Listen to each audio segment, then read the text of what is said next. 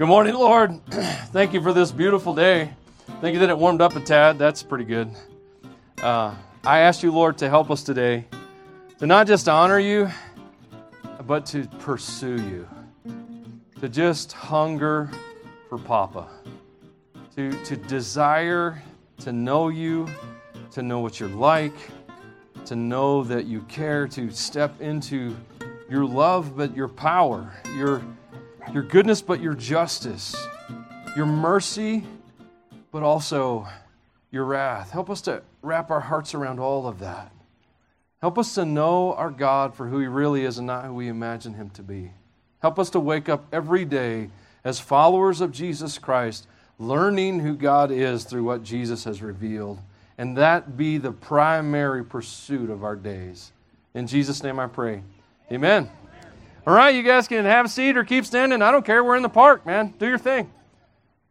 So uh, I'm going to need a stand here because I got large print notes today. I was just going to yank it real hard, Steve. So the guy in the white shirt, you may know him as Steve, Pastor Steve, Brother Steve, Most Holy Reverend Father of the Stevenness. So all you guys are getting baptized, he's going to be down at the river after the final prayer so line up on him wherever he is. If he's up a pole, just climb the pole. If he's on a truck, whatever he is, just line up on Steve, okay?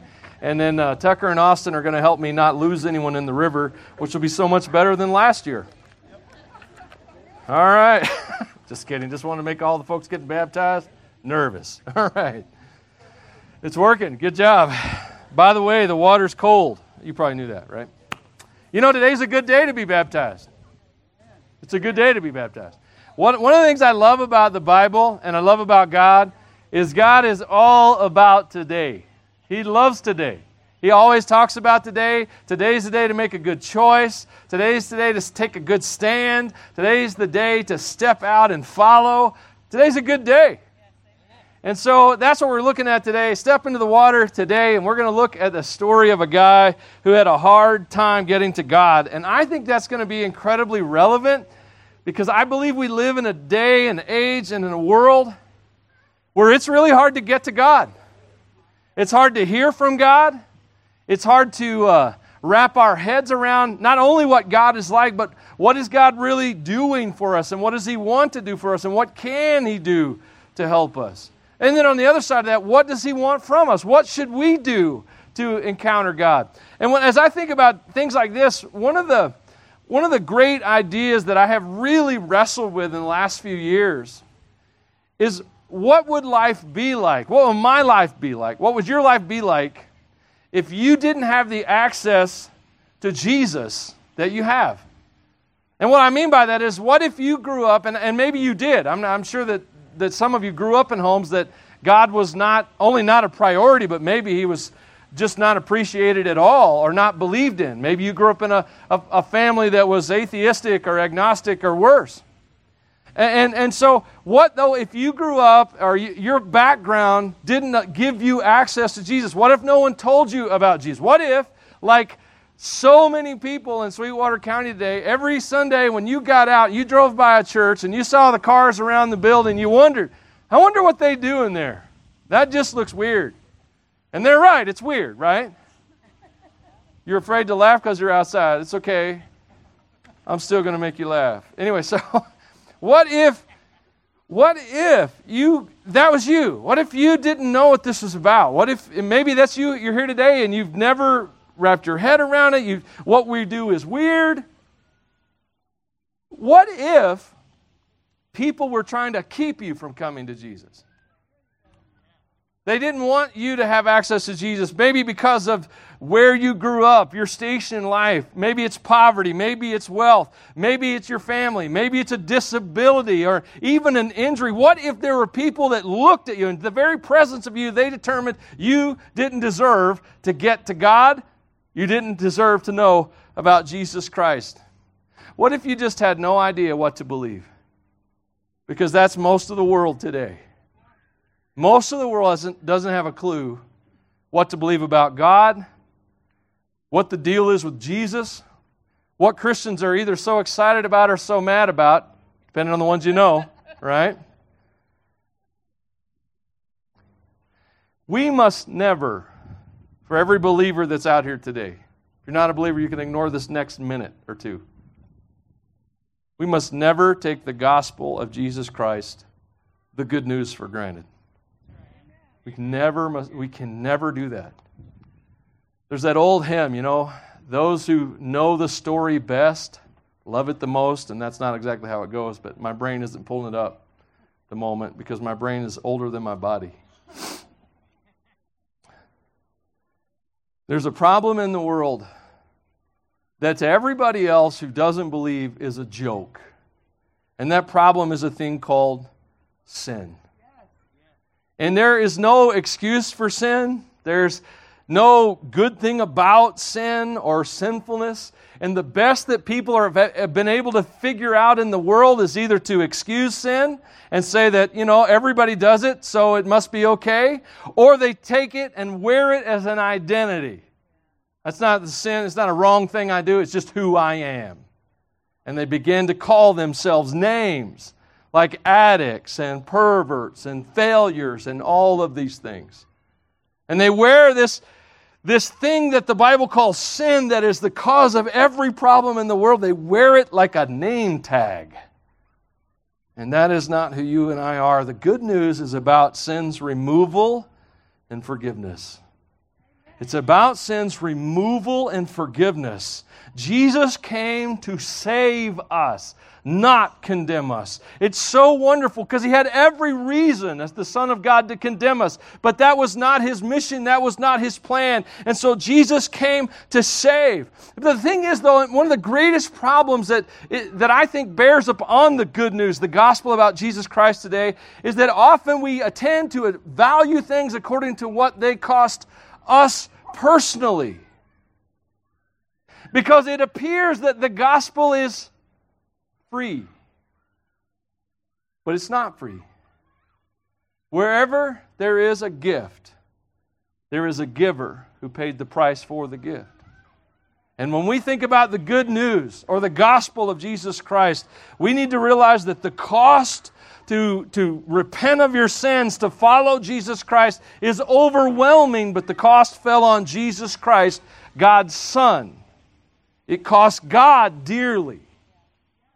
And so today, and every day, and every today, we have a choice to make. Every one of us has a choice to make about following God and waking up and pursuing Him. So today I want to look at a guy who had real problems getting to God, and I'm going to read a story out of Acts, Acts not Aches. That's not in the Bible.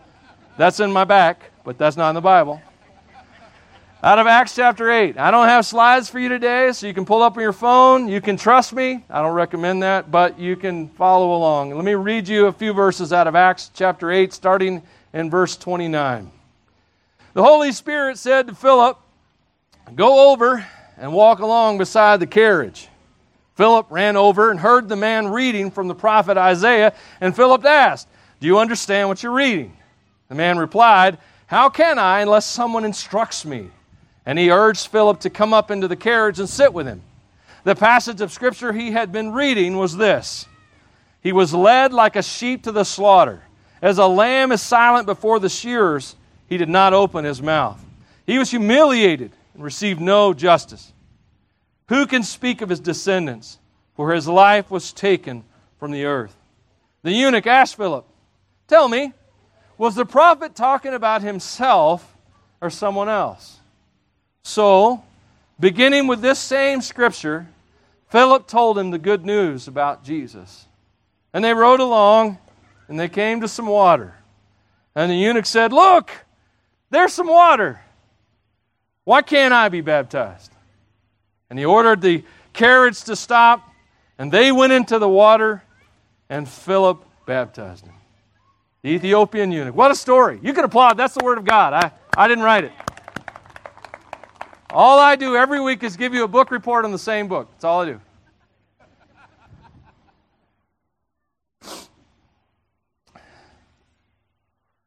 When I look at the eunuch, I see a guy who wanted to get to God, but he couldn't.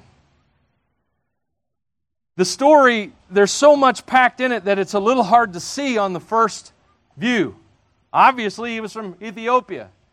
He had traveled 1,500 miles to Jerusalem. Now, I live 1,400 miles from my family back home, and I've driven it several times. It's a grueling journey.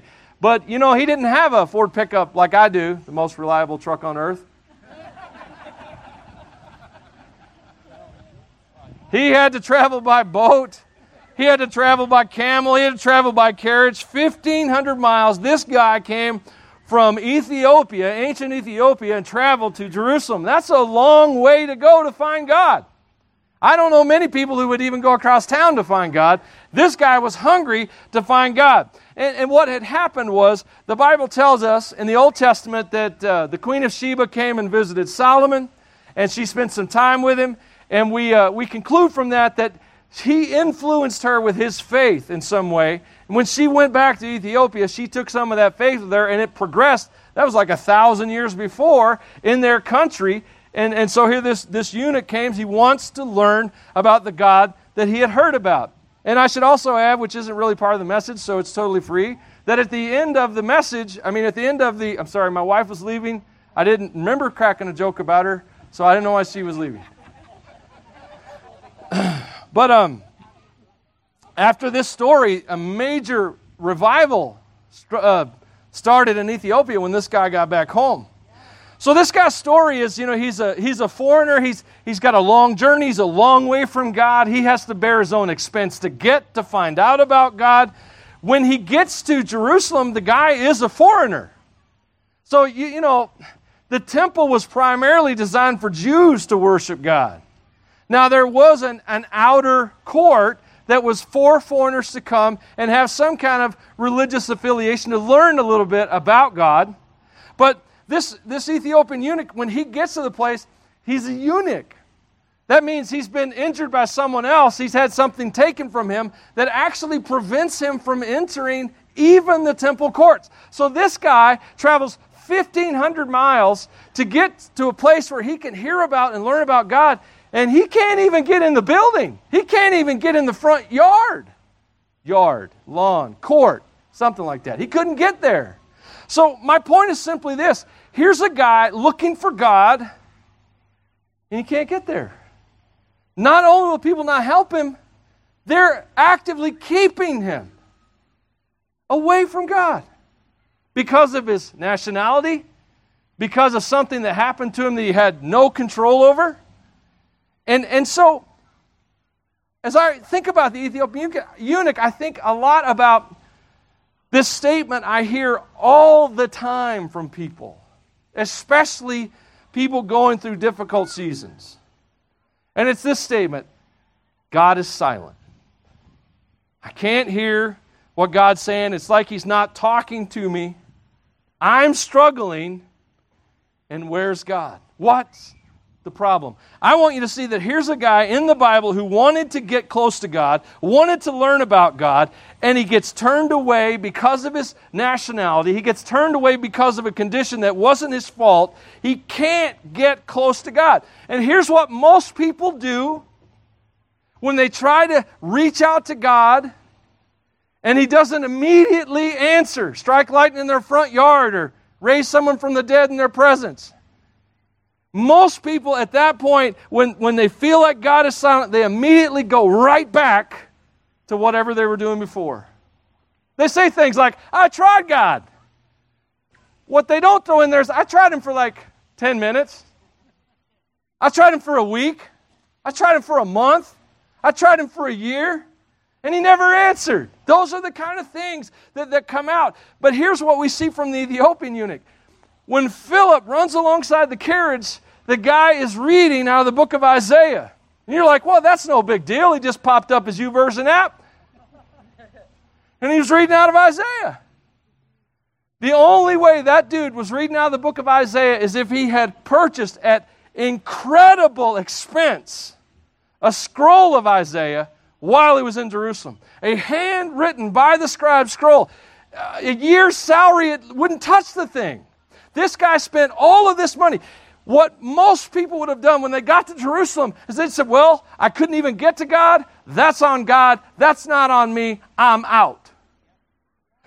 But what this guy said, I can't get to God. I can't even get in the front yard of the temple. But I can spend everything I got to get a scroll that has God's word on it. And I can keep trying to hear from God. I can keep pressing in to see if God will show up. The Bible says in verse 30 that Philip ran over and said, Do you understand what you are reading? What the Ethiopian eunuch did is when he couldn't hear God, rather than walk away, he listened harder. He listened harder. Can you write that down? Listen harder. Type it in your phone. Make a note somewhere that when God is silent, God's not the problem. The Bible says this in Hebrews 12 25. Be careful that you do not refuse to listen to the one who is speaking. Who is speaking. Now, what that tells me is, is there's a God in heaven, on earth, everywhere. He exists in all places at all points in time, and He's always talking. The God radio is always on. No commercials, just God. And he's always speaking, and he's speaking to you, and he has things to say to you, and he wants to, to, to touch you, he wants to heal you, he wants to restore you, he wants to love you, he wants to build you, he wants to discipline you to make you stronger and better and more powerful in your life. He's always speaking. And all of us, most of us, are walking around our lives going, I can't hear God. I can't hear God. So, my upbringing and my belief is that God's word is true. If you're not there yet, I respect that. And we, we've got some things that we're planning to do to help you in months. But I believe that the Word of God, what the Word of God says is true. When the Word of God says God is speaking, that's all I need to know. I know that if I can't hear from God, the problem is not God radio station, God FM. The problem is Michael's radio. My cheap little transistor radio isn't picking up the Holy of Holies broadcasting on high. This Ethiopian eunuch got that, and rather than walk away angry, he tuned in. So here's the thing sometimes you can't get to God, and I get it. Sometimes it's your fault. Sometimes it's people trying to keep you from getting there. I get it, I respect it, I understand. But here's the awesome, wonderful, and true thing about God when you can't get to God, God comes to you. He is the God who seeks and saves. He sent his son to us when we had no way to get to him. And so here's this eunuch, and I feel sorry for him. He's, he's out in his carriage. He's trying to read Isaiah. Dude, I, I, I've studied Isaiah, and I have problems with Isaiah. I can't imagine what this guy's thinking as he's, he's studying Isaiah. He's an Ethiopian. His native language is not Hebrew, and I'm sure that's the language he was reading it out of. And he's trying to wrap his head around what's going on. So this guy's struggling, and God's God because God doesn't uh, God doesn't do nothing. Verse 26.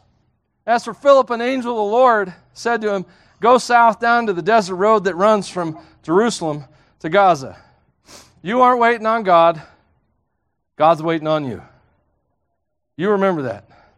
He's waiting on you.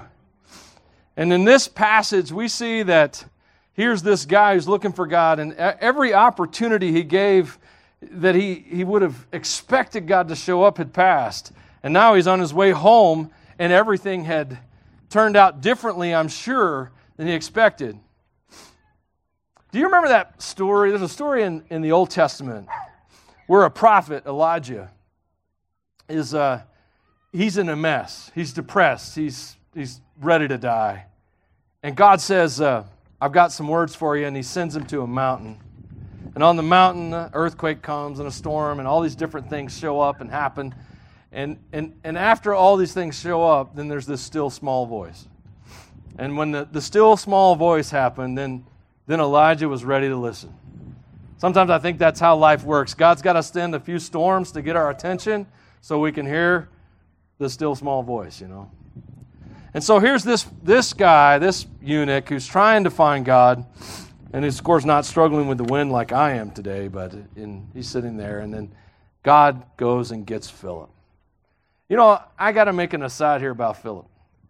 Philip is in the middle of the coolest revival of his life when God shows up.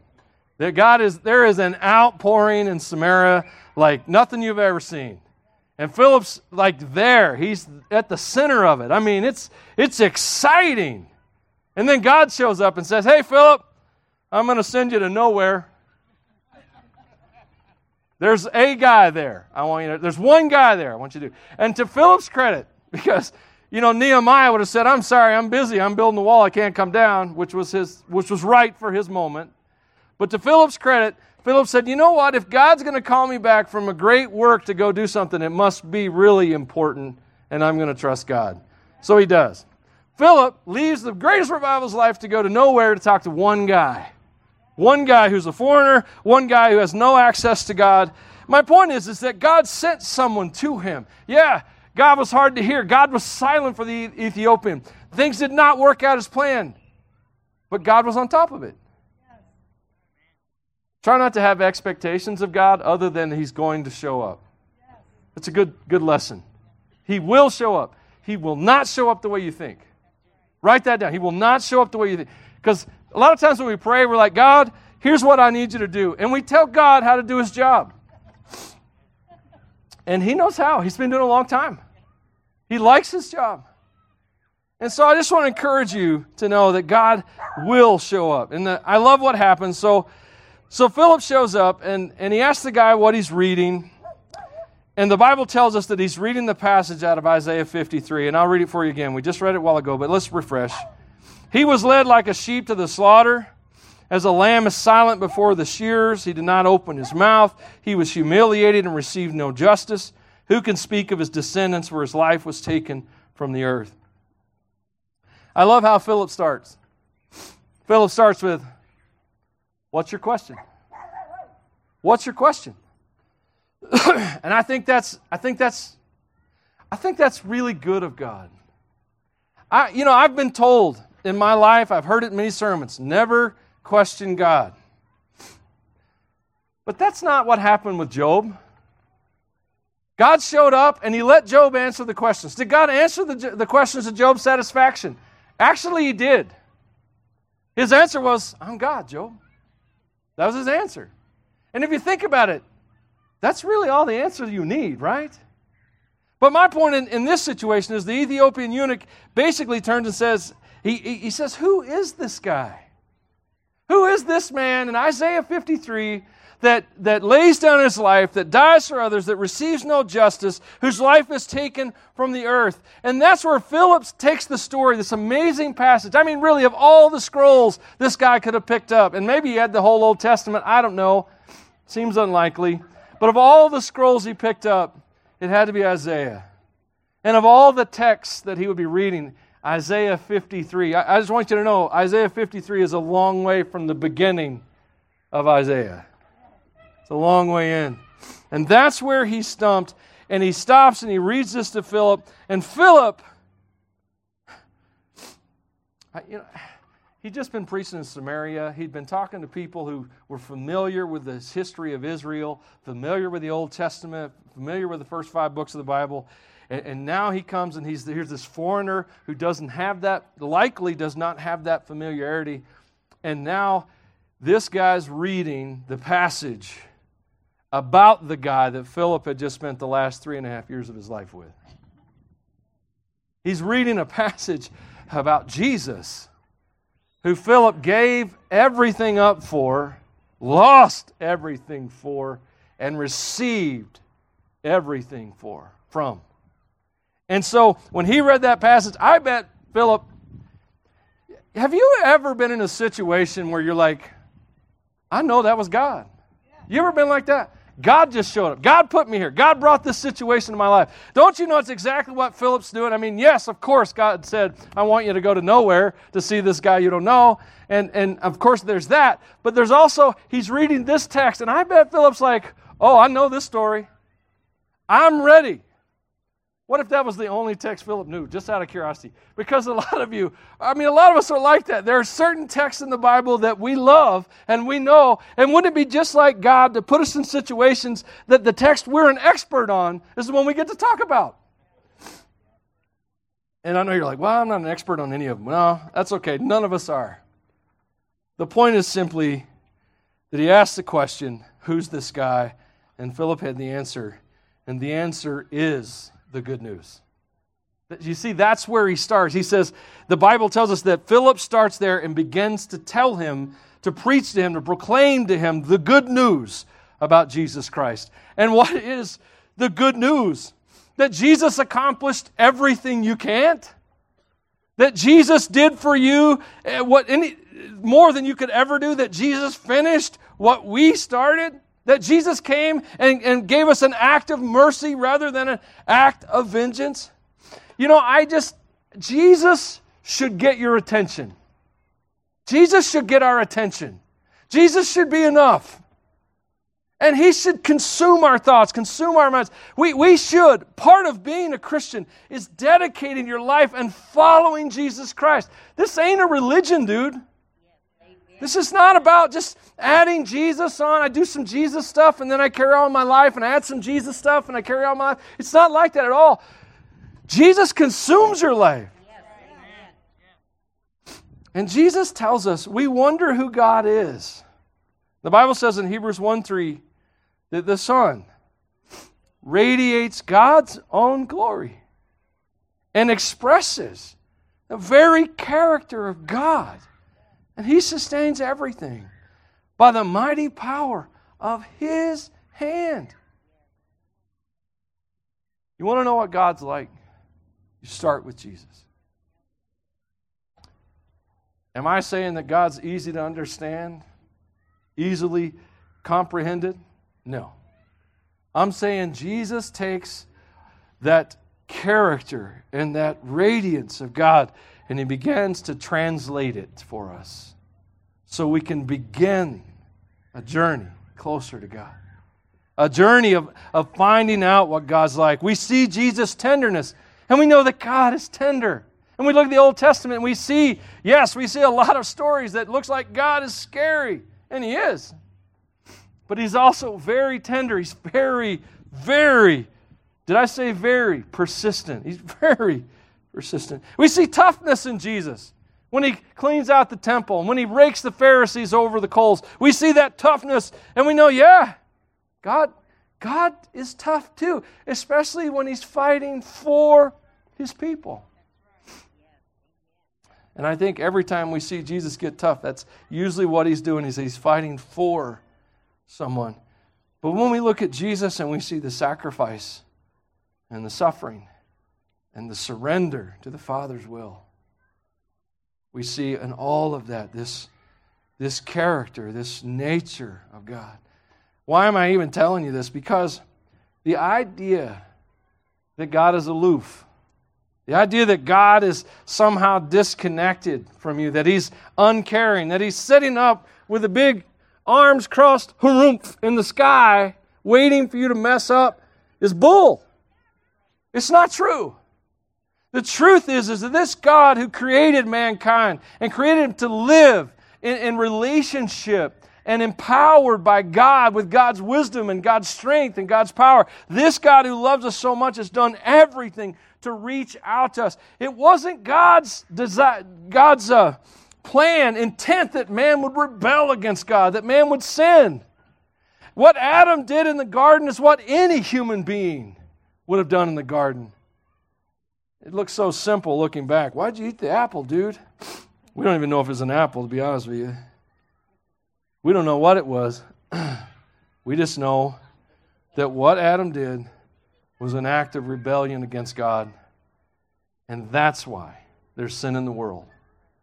That's why every single human being has to place their faith in Jesus Christ, repent of their sins, place their faith in Jesus, and follow Him. Doesn't matter how good you are, you can be a good old boy. God does not save good people. God does not save good people. God only saves bad people. So I qualify. That's the good news.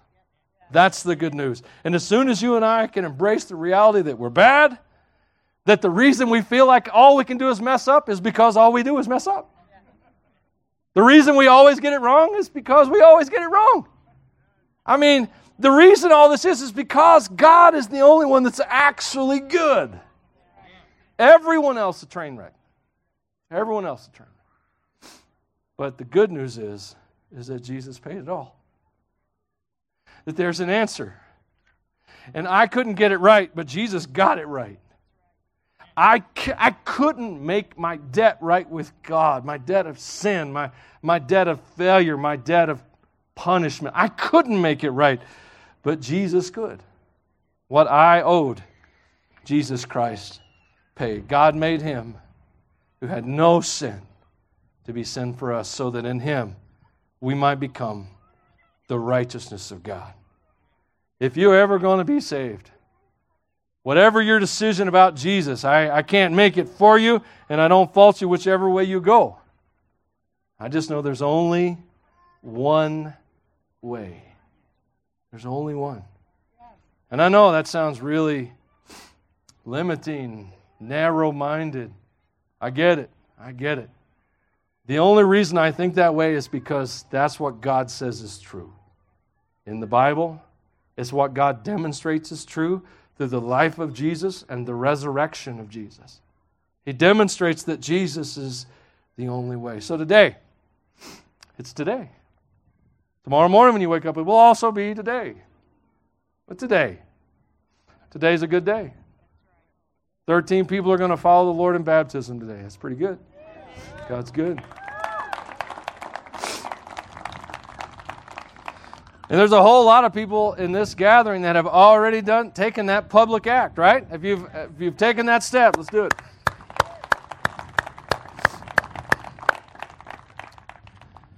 Just know it's the beginning, not the end.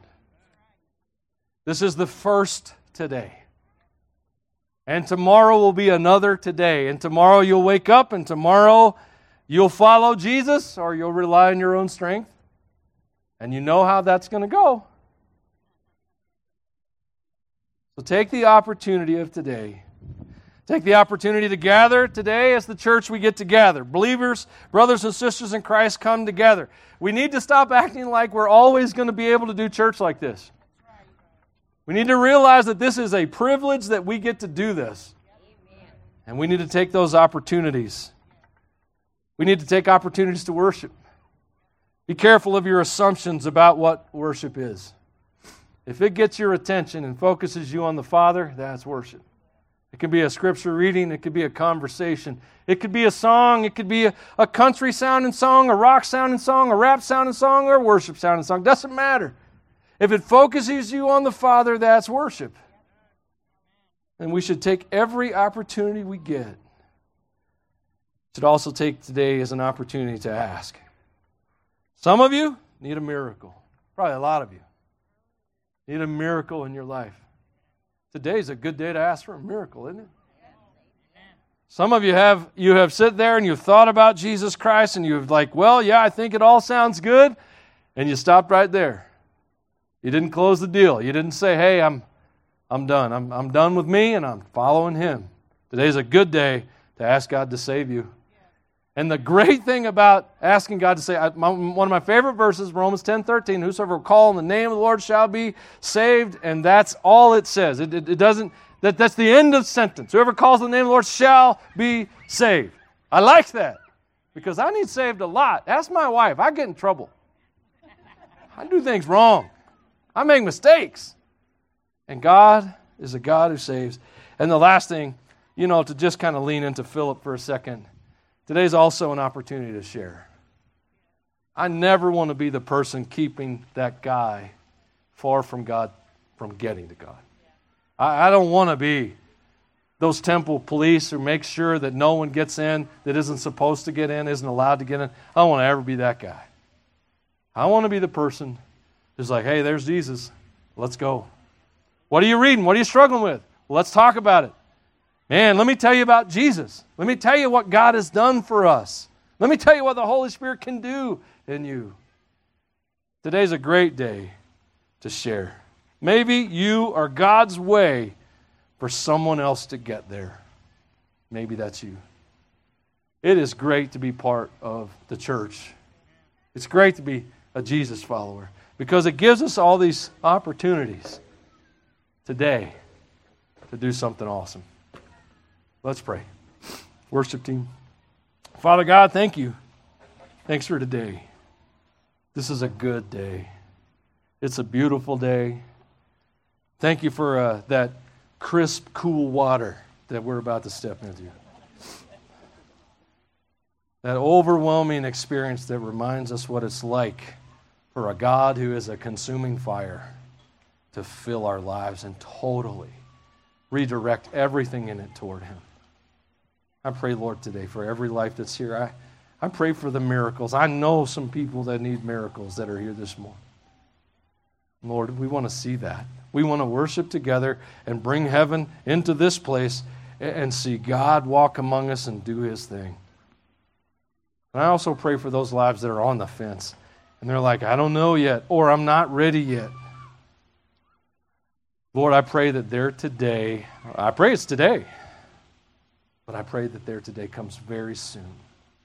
That they might encounter a God who cares and a, a church family who cares. And they might begin to live every today with new reason and purpose. Help us, Father. In Jesus' name, amen.